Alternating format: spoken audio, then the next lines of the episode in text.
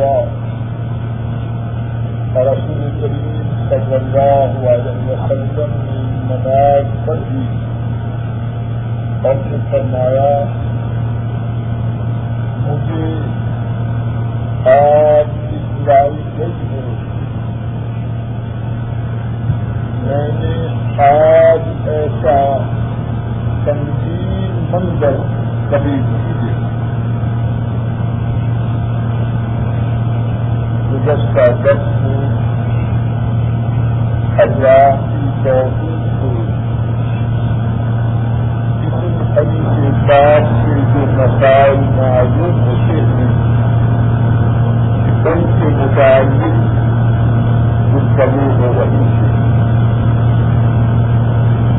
اور وقت کے اختتام تک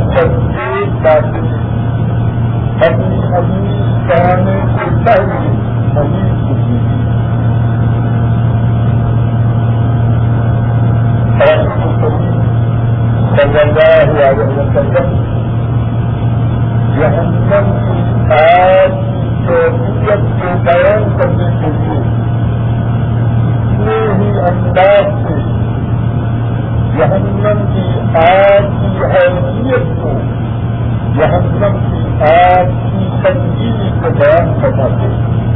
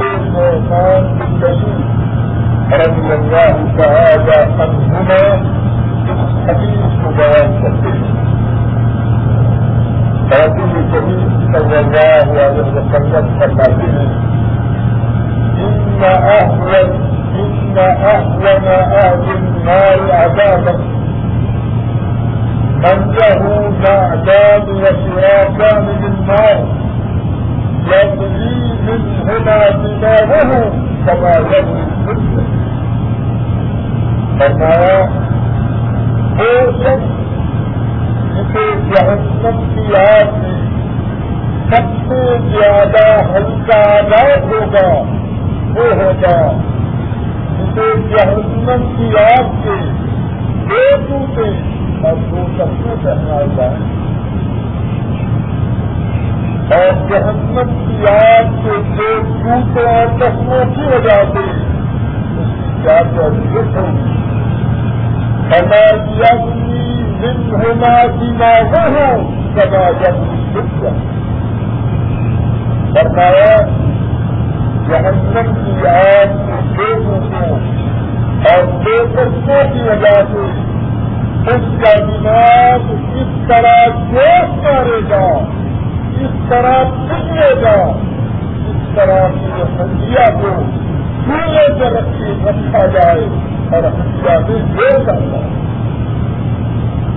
اور فرمایا، اگر یہ اس کے آزاد تمام جہنمیوں میں سے سب سے چھوڑا ہوگا لیکن وہ اپنے متعلق یہ خیال کرے گا کہ اسے تمام لوگوں میں سے سب سے زیادہ آزاد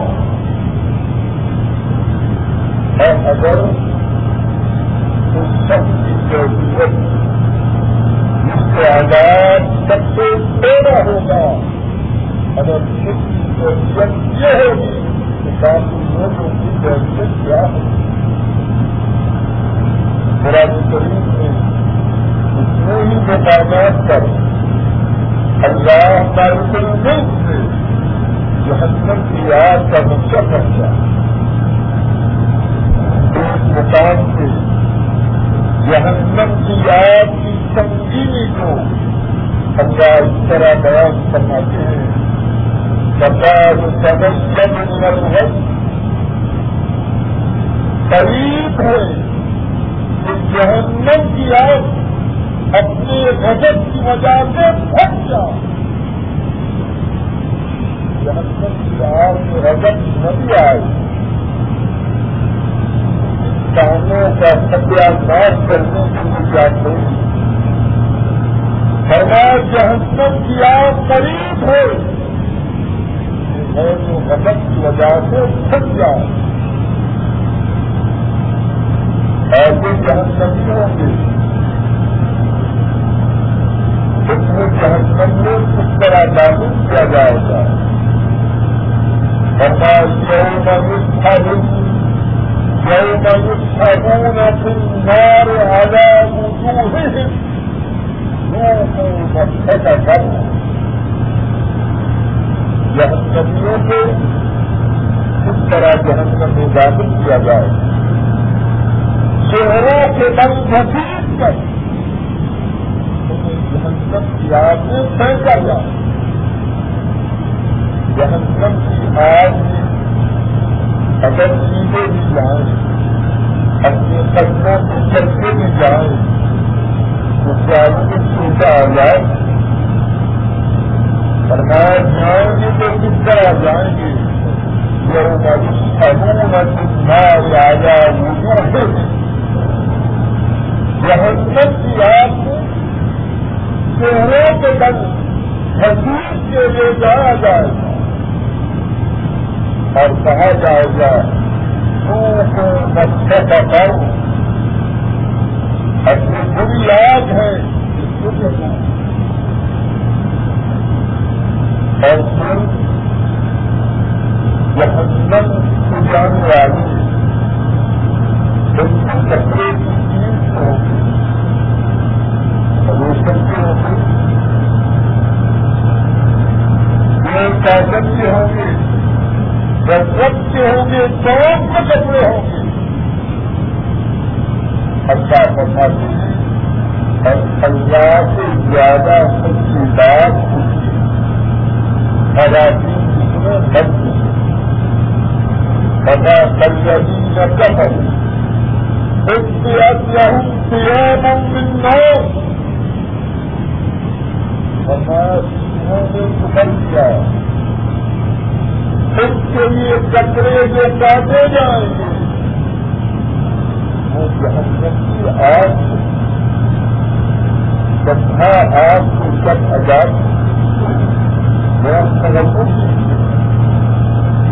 یہاں دنیا کی آگ اسی کے ڈالا جائے۔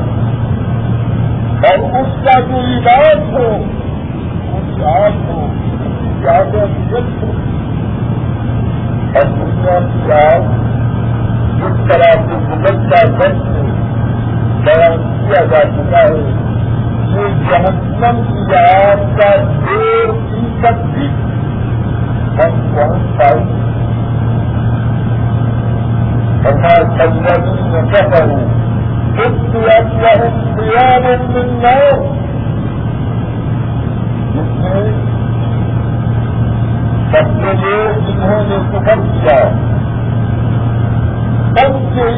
کپڑے کاٹے جائیں گے کپڑے انہیں دیے جائیں گے کپڑے ان کے لیے تیار کیے گئے ہیں وہ جہنم کی آگ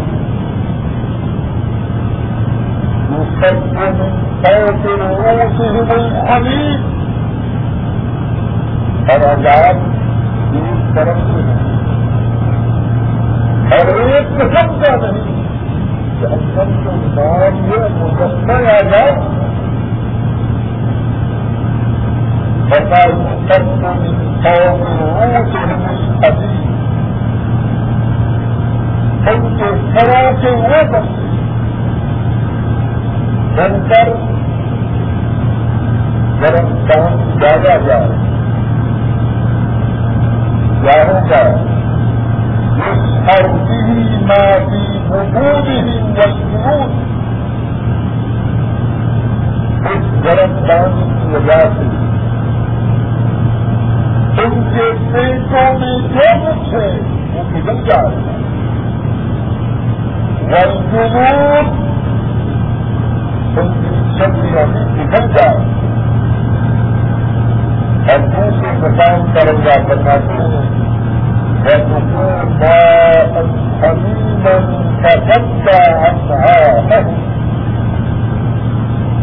انہیں گرم پانی پلایا جائے گا۔ اور کتنا گرم ہوگا پانی اندر جائے گا اندر ٹکڑے ٹکڑے ہو جائیں گے ولهم مقامع من حديث۔ ابھی نہیں کہ آپ کا آزاد پہچان کیوں گئی پہچان کیسے بتاؤ ولهم مقامع من حديث کے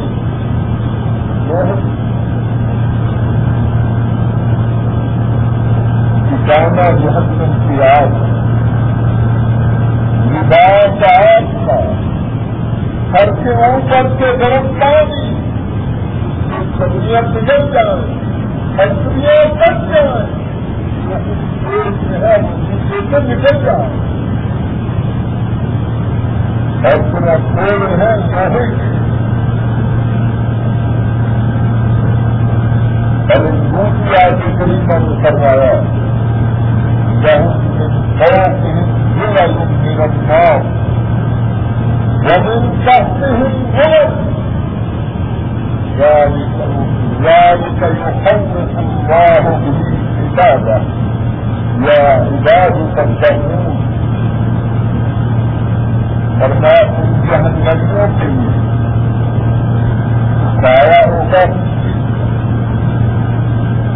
آپ میں گرم پانی ہے۔ اکیلے ہیں ساری آرام سے ہو جائے۔ ان جہنمیوں کے لیے جو تایا ہے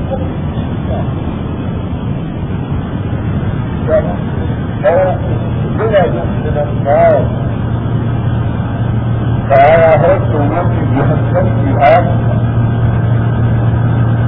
اوپر بھی وہی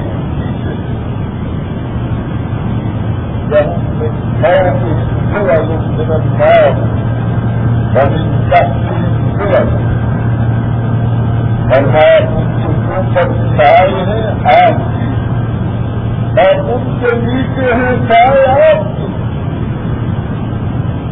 ذلك يحرك الله جس کے ساتھ اپنے بندوں کو بناتے اس میں رحیم ہے اللہ۔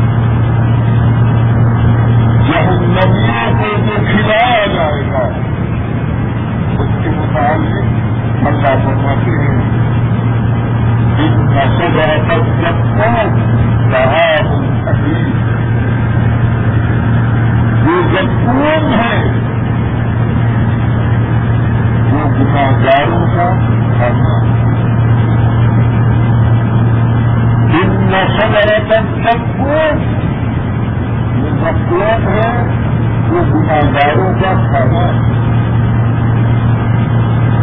اور وہ مقصود کہتا ہے ہمارا کل یا لی کی حکومت وہ جو مقصود ہے، وہ پکڑے ہوئے سانپے کی طرح۔ کو ٹکڑا ہوا کھانا دنیا میں دیا جائے۔ کھانا تو دور کی بات آپ کو پکڑ نہیں سکتا اور وہ چاندہ جب ٹکرایا جائے گا تو جہنم کی آگ سے ٹکرایا جائے۔ گا اس چاندہ کی حصت اس چاندہ کی گرمی کی شدت زیادہ ہوگی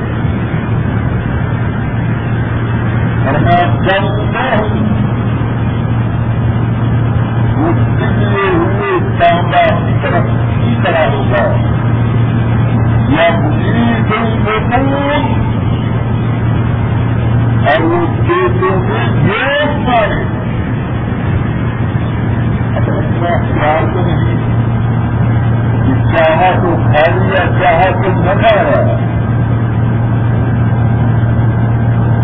جہاں سے جائزہ یا کتاب یا ریاست سے نہیں آزاد ہے۔ آنا پڑے گا اور جب ٹکڑا ہوا تھا تب کی طرح سے مقبول ہے۔ دیشوں میں جائے گا تو دیشوں میں جوش تھا؟ اور وہ مقبول کتنا گندا ہوگا۔ مقبول ہوگا اللہ سرو رحمت اللہ کو نبی نرالی کر نمبر ان سب کے کون سی بات کو سنت بیان کرنا چاہیے حضرت عبداللہ بن عباس رضی اللہ تعالی عنہما حدیث کو بیان کرتے ہیں رسول کریم صلی اللہ علیہ وسلم اندر فرمایا من الجنة دار الدنيا على أهل الأرض معاشهم يكون تعالى فلكن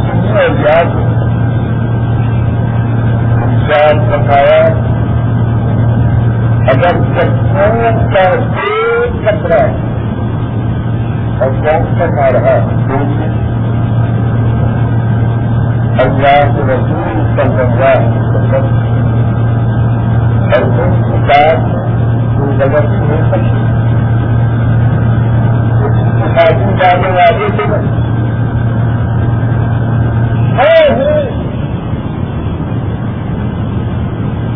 ایسا سچا اللہ ساری کائنات میں اللہ کی بات کو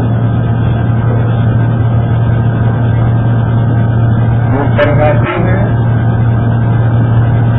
آسمان کو بڑی سے کی بات کر کرنا ان کے خرابی میں کمی ہے نہ بیشی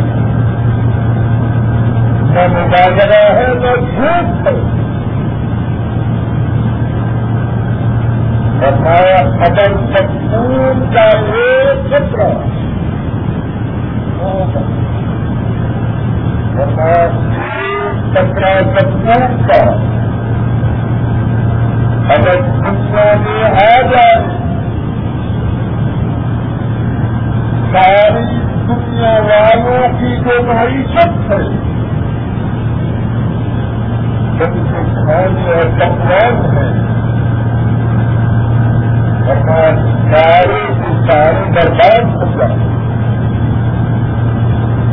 اب سب تازہ لال کے کہا کس ہوں اور ساری زمینداروں کی جو معیشت ہے اس کے کھانے ہیں برباد ہو جائے میں سب کا بھی بڑی لگتا میں کہا تھا اگر ایک کچرا کی وجہ سے ساری زمین کا ساری زمین داروں کی معیشت برباد ہو جائے، یہ زمین جس کا کھانا ہی سب ہوگا ہماری کیا کر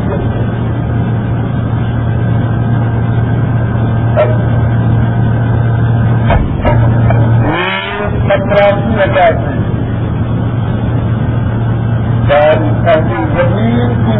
معیشت برباد ہو جائے۔ ان کی معیشت برباد ہو جائے۔ تو جس کا کھانا ہو، اس کی کیفیت کیا ہو؟ اور پھر اس آگ کے عذاب کی وجہ سے جہنمی موت کا سوال کریں گے۔ موت کی تمنا کریں گے۔ اس زندگی سے موت بہتر ہے۔ لیکن وہاں عذاب میں یہ بات بھی شامل ہے کہ موت نہ آئے۔ قرآن کریم میں سورہ الاعلی میں اللہ فرماتے ہیں اگر ان نفعت ذکر سيذكر من يخشى ويتجنبها الأشقى الذي يصل النار الكبرى ثم لا يموت فيها ولا يحيا. فرمایا، نصیحت کیجیے۔ اگر نصیحت فائدہ دے فذکر من یخشا جو ڈرنے والا ہے، وہ نصیحت سے فائدہ حاصل کرے گا۔ اور جو بدمخت ہے بد نصیب ہے وہ نصیحت سے دور رہے گا۔ اور وہ بد نصیب کون ہے، کہاں جائے گا؟ جو بڑی آگ میں داخل ہوگا۔ اور فرمایا، پھر وہاں داخل ہونے کے بعد، ثم لا يموت فيها ولا يحيا پھر اس بڑی آگ میں جانے کے بعد نہ اس میں مرے گا اور نہ ہی زندہ رہے گا۔ کتنے سنگین عذاب میں ہو۔ نیچے آگ، اوپر آگ۔ کپڑے آگ کے۔ جسم آگ میں جل رہا ہوگا۔ سر پہ گرم پانی ڈالا جائے گا۔ چمڑی پگھل جائے گی۔ انتریاں کٹ جائیں گی۔ جو کچھ اندر ہے، باہر آ جائے گا۔ کھانے کے لیے زکون ملے، اس کی زندگی کیا زندگی؟ ہے فرمایا، اس کی زندگی زندگی نہ ہوگی، لیکن اس کے لیے موت بھی نہ ہوگی۔ اور دوسرے مقام پہ ارشاد فرمایا کوئی رنا اور يخرجوا منها من غم وعيدوا فيها وذوقوا عذاب الحريق فرمایا جہنمی جب بھی ارادہ کریں گے کہ غم سے، پریشانی سے نکل جائیں تو عید فیحا انہیں دوبارہ اسی غم کی طرف لوٹایا جائے۔ جائیں کہاں؟ اور جب چمڑی ساری جل جائے گی، اللہ کی طرف سے نئی چمڑی پیدا ہوگی کلما کلما نوجد جلودهم بدلناهم جلودا غيرها ليذوقوا العذاب۔ فرمایا، جب بھی ان کی چمڑی جل جائے گی، ہم ان کے لیے نئی چمڑی بدل دیں گے۔ اس لیے؟ کہ صحت یاب ہو جائیں۔ نہیں، تاکہ وہ عذاب کو چکتے رہے۔ اور جہنمی، جہنم کا جو داروگا ہے، اس کے روبرو بھی اپنی آردو اپنی درخواست رکھیں گے اے مالک، ہمارا رب ہمیں موت دے دے۔ ونادوا يا مالك ليقضي علينا ربك. قال إنكم ماكثون. اور وہ پکاریں گے، اے مالک، اور کچھ نہیں، تو ہمارا رب ہماری زندگی ہی کو ختم کر دے۔ کچھ نہیں مانگتے۔ جنت نہیں مانگ رہے۔ موت مانگ رہے یا مالک یقضی علینا ربک۔ اے مالک، تیرا جو رب ہے تو ہماری زندگی کو ختم کر دے۔ جواب میں کیا کہا جائے گا؟ قال، انکم ناکسون۔ کہے گا تم کسی جہنم میں ٹھہرنے والے ہو۔ بات کا خلاصہ یہ ہے، جہنم کتنی ہیبت نام جگہ ہے، کتنا سنگین عذاب ہے۔ اور ہم میں سے کتنے ہیں اپنے خیال میں بڑے پیاور ہیں، بڑے سمجھدار ہیں، بڑے ہوشیار ہیں۔ اور دن رات ان کے جو سودے ہیں، وہ جہنم کی خریداری کے۔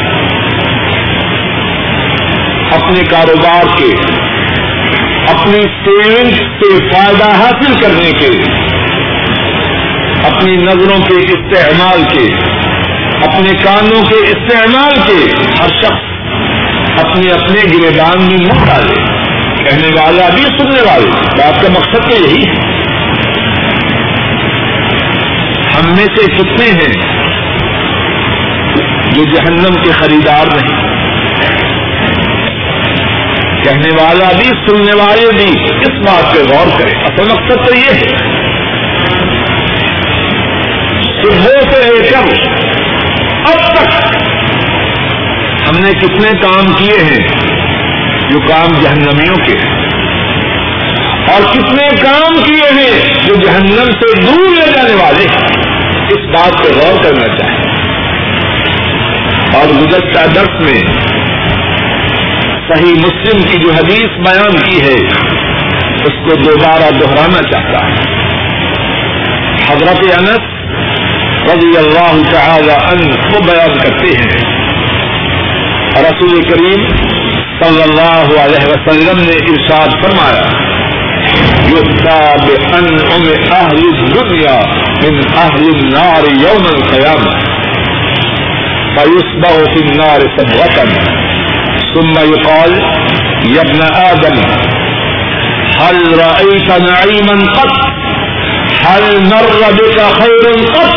فيقول، لا والله يا رب، أو كما قال صلى الله عليه وسلم. رسول رحمت صلی اللہ قال صلی اللہ علیہ وسلم. رسول رحمت صلی اللہ علیہ وسلم فرماتے ہیں،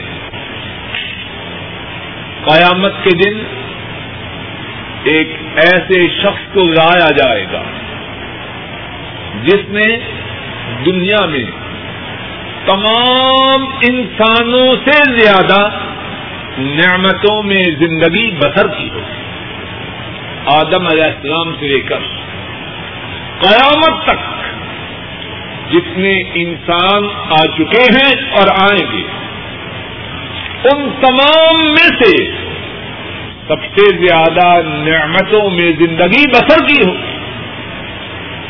توجہ سے سنی اور میری اللہ سے انتہائی آجزی سے درخواست ہے کہ اللہ اس حدیث پاک کو میرے سینے میں اور آپ سب کے سینوں میں سبق کر اور میرا یہ اعتقاد اور ایمان ہے، اگر ہم اس حدیث کو مضبوطی سے تھام لیں ہمیشہ اپنی نگاہوں کے سامنے رکھیں، تو اللہ کے فضل و کرم سے جہنم سے دور ہو جائے۔ ہماری زندگی کا نقشہ بدل جائے۔ اللہ اس حدیث پاک کو ہمارے دل و دماغ میں سبق کر دے اور زندگی کے تمام موڑوں پر فیصلہ کرتے وقت اس حدیث کو ہماری نگاہوں کے سامنے رکھے اگر یہ حدیث دل و دماغ میں اتر جائے جہنم سے بچنے کے لیے بڑی سے بڑی مشقت برداشت کرنا، بڑی سے بڑی اذیت جھیلنا، بڑی سے بڑی قربانی دینا بالکل آسان ہو جاتی ہے۔ توجہ سے سنیے اس حدیث پاک کو۔ فرمایا، وہ شخص لایا جائے گا جو تمام دنیا کے انسانوں میں سے سب سے زیادہ نعمتوں میں زندگی بسر کر کے آیا ہوگا۔ لیکن وہ جہنمی ہوگا۔ اسے ایک دفعہ اللہ جانے کو وقت کتنا تھوڑا ہوگا۔ فرمایا، جہنم میں ڈالا جائے گا اور پھر نکالا جائے گا۔ اور پھر اس سے کہا جائے گا، اے آدم کے بیٹے اب بتلا کیا دنیا میں کوئی بھلائی، کوئی سکھ، کوئی چین تو نے دیکھا؟ کیا دنیا میں تجھ پہ کوئی نعمت گزری؟ وہ شخص جواب میں کیا کہے گا؟ لا واللہ یار نہیں اللہ کی قسم جہنم میں ایک دفعہ جانے کے بعد دنیا کی ساری نعمتیں بھول چکی۔ کس کے لیے جہنم کے خریدار بنتے؟ ہیں کس کے لیے؟ کیا بن جائے کوئی اپنے متعلق یہ سمجھے اپنے ملک کا صدر بن جائے گا۔ ملک کا نہیں، ساری دنیا۔ اس کی حکمرانی میں آ جائے گی اور وہ ساری دنیا کا حاکم بن جائے گا سمجھ لیجیے یہ۔ دنیا میں جتنا مال و دولت ہے، جتنا پیٹرول ہے، جتنا سونا ہے، جتنی چاندی ہے، جتنی فیکٹریاں ہیں، جتنے ہوائی جہاز ہیں، جتنے بحری بیڑے ہیں، سارے اس کے ہو جائیں گے۔ کوئی اس طرح سمجھ لے؟ ساری کاریں، ساری مارکیٹیں، سارے پیلسز اس کے ہو جائیں گے۔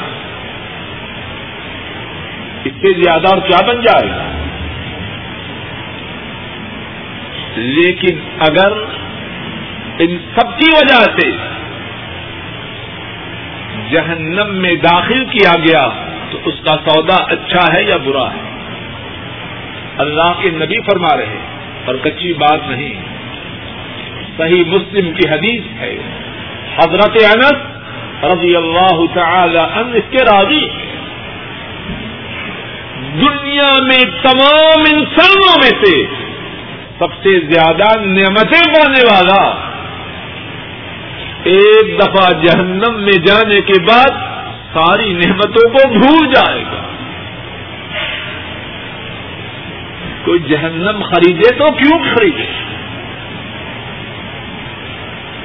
دنیا کی ساری نعمتیں مل جائیں، جہنم کی ایک گھڑی اس کے مقابلے میں ملے تو دنیا کی ساری نعمتیں لینا بے وقوفی ہے، حماقت ہے، نادانی۔ حدیث پاک اس میں رسول کریم صلی اللہ علیہ وسلم یہ فرما رہے ہیں پوری تنار فلم اور مندر کلیو اب تو افزا مجھے جہنم کی آگ دکھلائی گئی اور جتنا سنگین منظر میں نے آج دیکھا، اتنا سنگین منظر میں نے کبھی نہیں اشتا اچھا، پڑھیے۔ گئے اہیت سگا فی المقابر۔ قال حدثنا مسدد، قال حدثنا يحيى عن عبيد الله، قال أخبرني نافع عن ابن عمر رضي الله تعالى عنهما، عن النبي صلى الله عليه وسلم قال اجعلوا في بيوتكم من صلاتكم ولا تتخذوها قبورا الله باب ہے قبرستان میں نماز پڑھنے کے مکرو ہونے کا۔ امام بخاری رحمہ اللہ بیان فرماتے ہیں جن جن ساتھیوں کے ساتھ بچے ہیں، وہ ان کو اپنے ساتھ بٹھا لیں۔ امام بخاری رحمہ اللہ بیان فرماتے ہیں، ہم سے یہ حدیث مسدد نے بیان کی۔ مسدد فرماتے ہیں، ہم سے حدیث یحییٰ نے بیان کی۔ یحییٰ عبید اللہ سے روایت کرتے ہیں اور عبید اللہ فرماتے ہیں مجھے نافے نے بتلایا اور نافے عبداللہ ابن عمر رضی اللہ تعالی عنہما سے روایت کرتے ہیں۔ عبداللہ ابن عمر رضی اللہ تعالی عنہما نبی کریم صلی اللہ علیہ وسلم سے روایت کرتے ہیں۔ نبی مکرم صلی اللہ علیہ وسلم فرماتے ہیں، اپنی نمازوں میں سے کچھ اپنی نمازوں میں سے کچھ اپنے گھروں میں پڑھا کرو اور اپنے گھروں کو قبرستان نہ بناؤ۔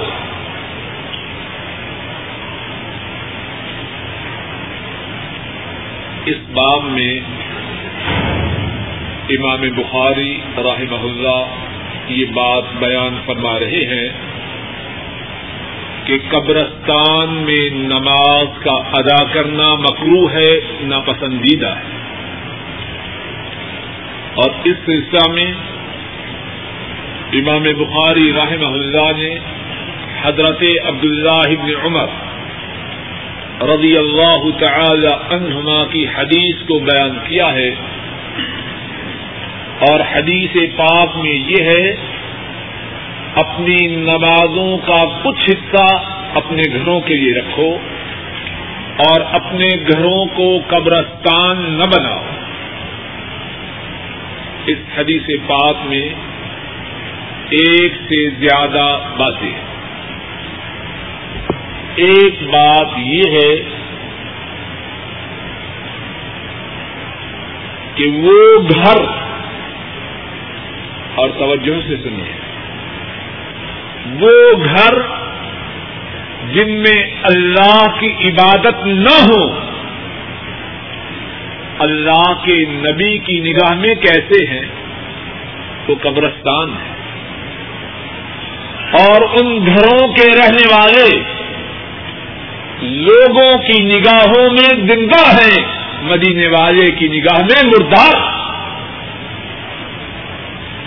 لوگوں نے اپنے انداز بدل لیے۔ کتنے بکنے والے بکتے ہیں، اگر گھر میں اللہ کی نافرمانی کا ساز و سامان نہ ہو، یہ کوئی قبرستان ہے؟ ہم دنیا میں رہتے ہیں یا قبرستان میں؟ کہتے ہیں کہ نہیں ایسا۔ اور ہے پکے مسلمان۔ غور کیجیے اور پھر کہتے ہیں کہ ہم پہ اللہ کے علاق کیوں آتے ہیں؟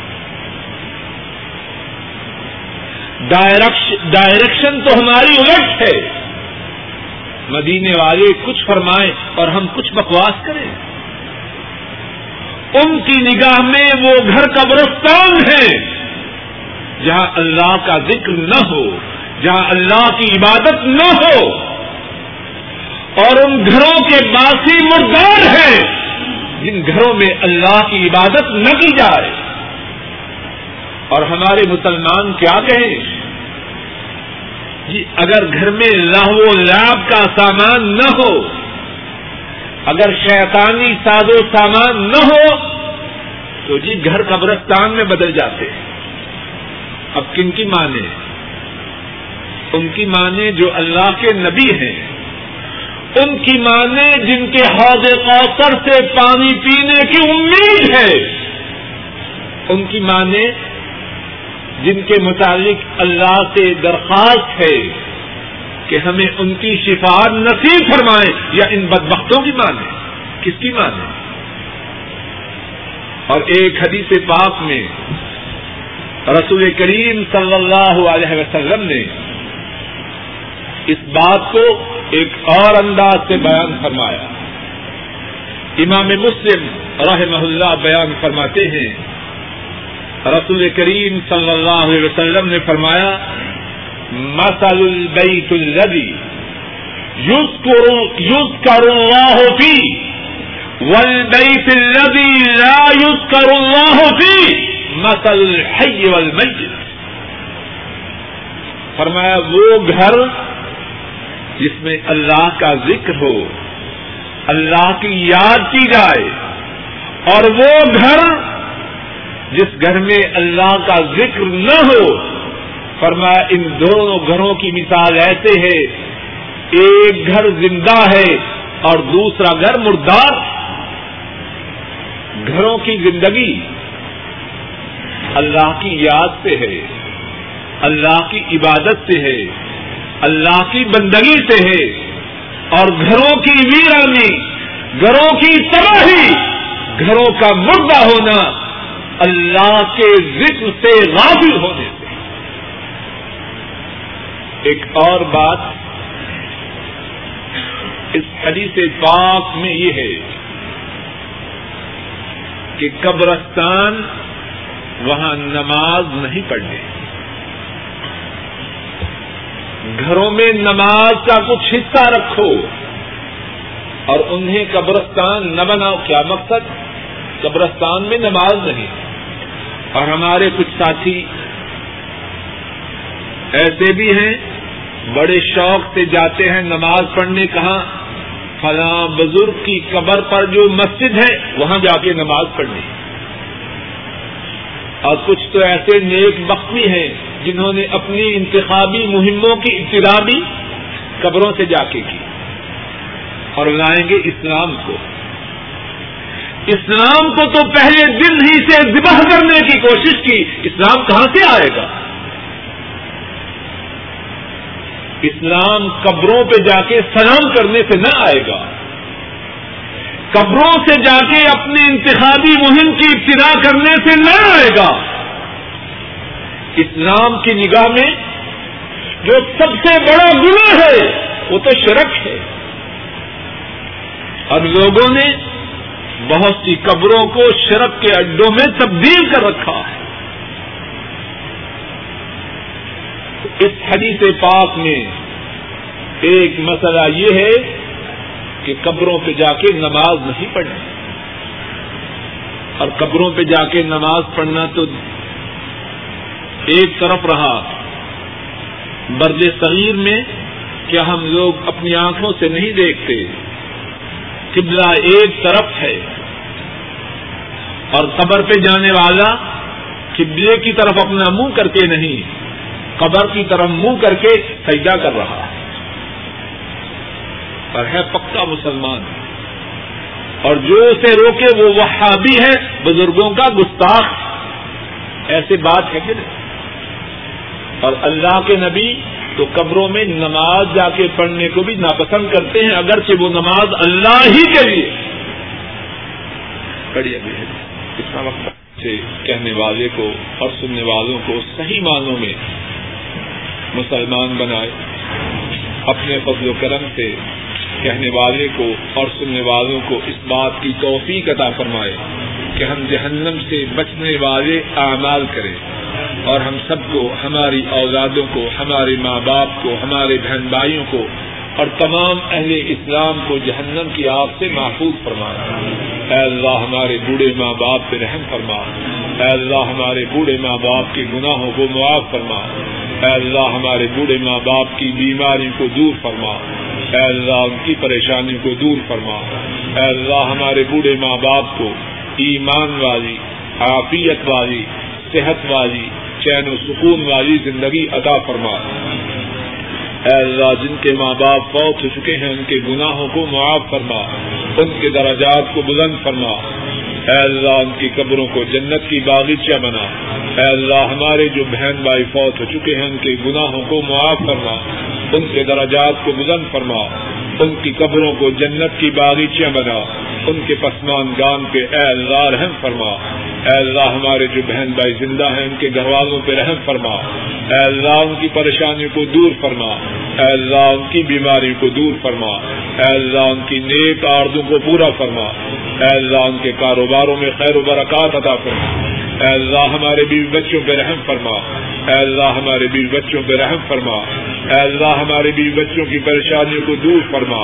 اے اللہ ان کی بیماری کو دور فرما۔ اے اللہ ان کی نیک حاجات کو پورا فرما۔ اے اللہ اپنے فضل و کرم سے ہماری بیوی بچوں کو ہماری آنکھوں کی ٹھنڈک بنا۔ اے اللہ ہماری اولادوں کو دنیا و آخرت میں کامیاب و کامران فرما۔ اے اللہ ہماری اولادوں کو دنیا و آخرت میں کامیاب و کامران فرما۔ اے اللہ، ہماری اولادوں کو ہماری آنکھوں کی ٹھنڈک بنا۔ اے اللہ، کائنات کے تمام مظلوم مسلمانوں کی مدد فرما۔ اے اللہ، مسلمان جہاں مظلوم ہیں ان کی مدد فرما۔ اور ظالموں کو تباہ و برباد سے جنابت میں شرمگاہ کو ہاتھ لگ جائے۔ تو کیا غسل سے فارغ ہونے کے بعد وضو کرنا ہے کہ نہیں؟ جواب یہ ہے کہ غسل جنابت کا سنت طریقہ یہ ہے کہ مسلمان مرد ہو یا عورت، سب سے پہلے نجاست کو صاف کرے، گندگی کو صاف کرے، پھر اس کے بعد سوائے قدموں کے باقی سارا وضو کرے، اور پھر اس کے بعد غسل کرے۔ تو غسل سے فارغ ہونے کے بعد ذرا ہٹ کے اپنے قدموں کو دھوئے۔ اس طرح غسل جنابت اللہ کے فضل و کرم سے پورا ہوتا ہے۔ اگر غسل کرنے کے دوران شرمگاہ کو ہاتھ لگ جائے تو اس کا وضو ختم ہو گیا۔ شرمگاہ کو ہاتھ لگنے سے وضو ٹوٹ جاتا ہے۔ اب دوبارہ وضو کرے۔ اسی طرح پہلے وضو کیا، اب غسل جنابت شروع کیا۔ تو احساس ہوا کہ پیشاب کے کچھ قطرے نکل چکے۔ ہیں وہم کی بنیاد پہ نہیں، اسلام میں وہم کی کوئی حیثیت نہیں۔ اسے یقین ہے کہ نہاتے ہوئے، نہانے کے دوران، اور کتنے لوگوں کے نہانے کے دوران قطر نکل جاتے۔ ہیں شرمگاہ کو ہاتھ لگ جائے تب بھی سارا وضو دوبارہ کرے۔ اور اگر یہ یقین یا ضمن غالب ہو جائے کہ غسل کے دوران پیشاب کے قطرے نکل چکے ہیں، تو نہانے کے بعد پھر وضو کر لے اور اگر دونوں باتیں نہ ہوں، نہ شرمگاہ کو ہاتھ سے چھوئے اور نہ ہی پیشاب کے قطرے نکلے، تو انشاءاللہ اس کا جو پہلا وضو ہے وہ باقی ہے۔ اب نیا وضو کرنے کی ضرورت نہیں۔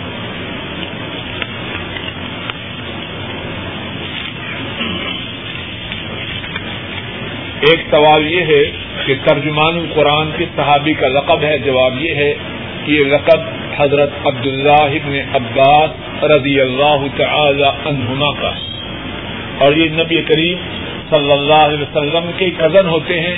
آپ کے چچا محترم حضرت عباس رضی اللہ تعالی عنہ کے صاحبزادے ہیں۔ دوسرا سوال یہ ہے حرم مکی کے سوا کیا نمازی کے نماز پڑھتے ہوئے اس کے آگے سے گزرنے کی اجازت ہے؟ جواب یہ ہے کہ اجازت نہیں۔ اور جہاں تک حرم مکی کا تعلق ہے، اس بارے میں بھی علماء کی دو رائے ہیں۔ بعض کے نزدیک وہاں نمازی کے آگے سے گزر سکتا ہے اور بعض کے نزدیک وہاں بھی نمازی کے آگے سے نہیں گزر سکتا۔ اور شاید احتیاط اسی میں ہے کہ اگر ممکن ہو تو مکہ شریف میں جب وہ مسجد حرام میں ہو، تب بھی نمازی کے آگے سے نہ گزرے۔ تیسرا سوال یہ ہے، کسی ساتھی نے، اس پٹے میں تیسرا سوال یہ ہے کہ کسی ساتھی نے زمانہ جہالت میں پکی قبریں اپنے رشتے داروں کی بنائی اور قبروں پر ان کے نام بھی لکھے۔ اب سوال کر رہے ہیں کہ اب اللہ کے فضل و کرم سے مسئلہ معلوم ہو چکا کیا کروں؟ جواب یہ ہے، اگر ممکن ہو تو پاکستان یا ہندوستان یا بنگلہ دیش جانے کے بعد وہ جو پکی قبریں ہیں، ان میں جو پکی اینٹیں اور پلستر وغیرہ اسے اکھیڑ دے اور وہاں جو تختی وغیرہ لگائی ہے، اس کو اتار دے۔ نبی کریم صلی اللہ علیہ وسلم نے مدینہ طیبہ میں حضرت علی رضی اللہ تعالی عنہ کو حکم دیا اور آپ کا یہ حکم صحیح مسلم میں موجود ہے۔ لا تدا قبرم مشرفن اللہ سوئی کہ اے علی جاؤ، جو اونچی قبر دیکھو، اس کو زمین کے برابر کر دو۔ یہ اللہ کے نبی صلی اللہ علیہ وسلم نے حضرت علی کو حکم دیا۔ اور حضرت علی نے یہی حکم اپنے زمانہ خلافت میں ابو الحیاج الاسدی کو یہی حکم دیا۔ ان کا چوتھا سوال یہ ہے کہ جب چھٹی گزار کر اپنے وطن پہنچے تو پہلے مسجد میں جانا ہے یا گھر میں؟ مجھے اس سوال سے اور باقی سوالوں سے، اس شخص کے سوالوں سے بڑی خوشی ہوئی ہے۔ ان سوالوں سے یہ بات تبکتی ہے کہ سوال کرنے والا رہنمائی کا سچے دل سے طلبگار ہے۔ اللہ ایسے ہی کرے اور ہم سب کو ایسے ہی بنا تو ایک سوال یہ ہے کہ جب اپنے وطن جائے تو پہلے گھر میں جائے یا مسجد میں جائے؟ جواب یہ ہے، رسول کریم صلی اللہ علیہ وسلم کا سنت طریقہ یہ ہے کہ جب آدمی سفر سے آئے تو پہلے مسجد میں جائے۔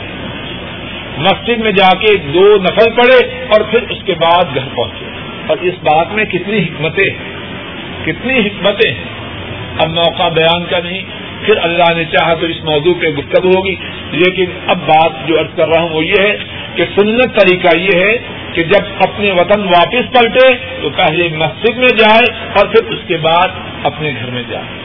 اور پھر اس میں کتنی بڑی بات ہے، واپس آ رہا ہے۔ سب سے تعلق کس سے قائم کرتا ہے؟ اپنے گھر، اپنے محلہ، اپنے قصبہ، اپنے شہر کی مسجد سے۔ یہ ہے اللہ کا غلام۔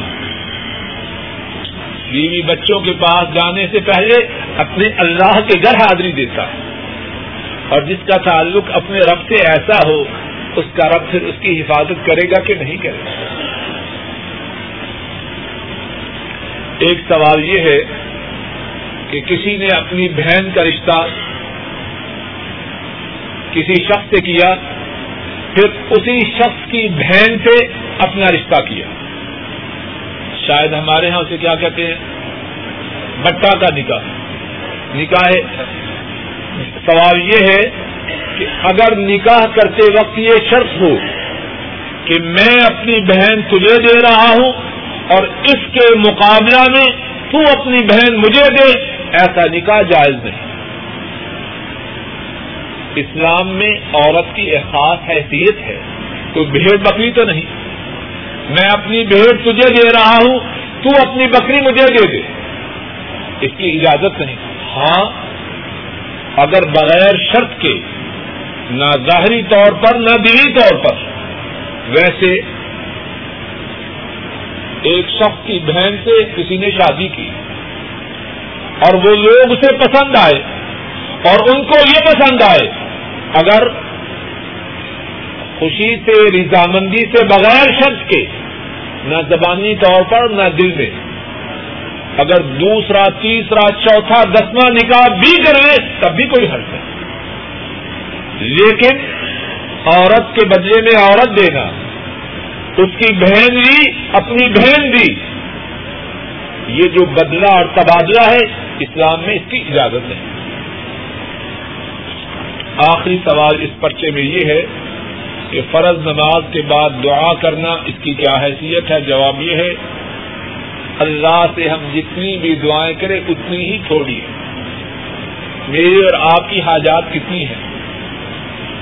جتنا بھی اللہ سے مانگے اتنا ہی تھوڑا ہے۔ اور جہاں بھی مانگے، نماز کے اندر بھی، نماز کے باہر بھی گاڑی چلا، جہاں بھی مانگے، مانگ سکتے ہیں۔ لیکن نماز فرض کے بعد دعا کو نماز کا حصہ سمجھنا، اس کی پابندی کرنا اور جو نہ مانگے، اس پہ تنقید کرنا، یہ بات غلط ہے۔ حضرت صلی اللہ علیہ وسلم سے ایسی کوئی بات ثابت نہیں۔ جس کا دل چاہے، جتنی لمبی دعا مانگ سکے، مانگے، خوب مانگے۔ لیکن یہ نہ نماز کا حصہ ہے اور نماز فرض کے بعد جو دعا کے مانگنے کے لیے نہ بیٹھے، اس پہ کوئی گناہ بھی نہیں۔ اور جو مانگنا چاہے، جتنا چاہے، اللہ سے مانگتا رہے۔ نماز کے پہلے بھی، نماز کے بعد بھی اور نماز کے دوران بھی۔ یہ ایک صاحب ہیں، پڑھے لکھے ہیں۔ لیکن انہوں نے خود ہی اپنی بیماری ساتھیوں کے سامنے پیش کی ہے کہ نہ تو وہ اثر کی نماز جماعت کے ساتھ پڑھتے ہیں اور نہ ہی فجر کی نماز۔ اس بار انہوں نے یہ بات اپنے دوست سے لکھوا کے بھیجی ہے اور یہ بھی لکھا کہ وہ درس میں موجود ہیں۔ رہنمائی چاہتے ہیں اور دعا کی بھی درخواست کرتے ہیں۔ دعا کے متعلق یہ ہے، دعا کیجیے اللہ انہیں اور ہم سب کو ساری نمازوں کی حفاظت کرنے کی توفیق عطا فرمائے۔ باقی جو بات ہے کہ اثر اور فجر کی نماز جماعت کے ساتھ نہ پڑھنا بہت بڑی محرومی اور بدبختی کی بات ہے۔ نبی کریم صلی اللہ علیہ وسلم نے فرمایا، عشاء اور فجر کی نماز، عشاء اور فجر کی دونوں نمازیں یہ منافقوں پر بہت باری ہیں۔ انہوں نے ہمدردی کے لیے، نصیحت کے لیے سوال لکھ کے بھیجا ہے۔ میری ذمہ داری ہے کہ میں بھی اسی نیت اور ارادہ سے بات کروں۔ اور اگرچہ وہ بات کر بھی ہو۔ جو شخص فجر کی نماز سے غائب رہے، جماعت کے ساتھ شریک نہ ہو، وہ اپنے متعلق یہ بات دہراتا رہے، کہیں میں منافق تو نہیں۔ نبی کریم صلی اللہ علیہ وسلم نے فرمایا کہ جو فجر اور عشاء کی نماز اپنے لیے بھاری پائے، اس کے مطابق کیا فرمایا؟ فرمایا، فجر اور عشاء کی نماز منافقوں پر بہت باری ہے۔ اور پھر فجر اور عشاء کی نماز، فجر اور اثر کی نماز صحیح حدیث سے ثابت ہے۔ ان دونوں نمازوں میں فرشتوں کا اجتماع ہوتا ہے۔ فرشتوں کی دو شفٹیں ہیں۔ ایک شفٹ فجر کی نماز کو بدلتی ہے اور دوسری شفٹ اثر کے وقت بدلتی ہے۔ فجر سے لے کر اثر تک ایک شفٹ اور اثر سے لے کر فجر تک دوسری شفٹ۔ اور جو لوگ فجر اور اثر کی نماز کے لیے جماعت میں شریک ہوتے ہیں۔ اللہ کے فرشتے اللہ سے ان کے لیے دعا کرتے ہیں۔ کتنا محروم ہے وہ شخص جو ان دو نمازوں کو مس کر کر فرشتوں کی دعا سے محروم ہوتا ہے۔ کہ جو مسجد قبرستان کے نزدیک ہو، وہاں نماز پڑھی جا سکتی ہے کہ نہیں؟ جواب یہ ہے جو مسجد قبر پر بنائی گئی ہو، وہاں نماز پڑھنی جائز نہیں۔ جو مسجد قبر کے اوپر بنائی گئی ہو۔ مسجد بنائی ہے کیوں؟ جی یہاں بہت بڑے بزرگ مدفون ہیں۔ ان کی برکات کے حصول کے لیے یہی مسجد بناتے ہیں۔ ایسی مسجد میں نماز پڑھنی جائز نہیں۔ ہاں اگر مسجد کے پڑوس میں قبرستان ہے، تو وہاں نماز پڑھنے میں کچھ حد نہیں۔ قبرستان الگ ہے، مسجد الگ ہے۔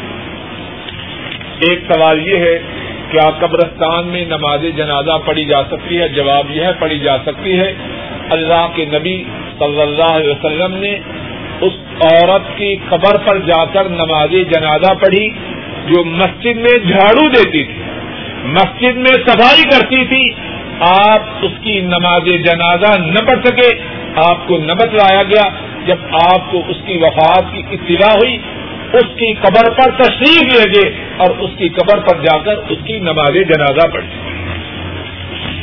ایک کہ کچھ لوگ مختلف نمازوں کے بعد مختلف صورتیں پڑھتے ہیں، ان کی شرح حیثیت کیا ہے؟ جہاں تک مجھے معلوم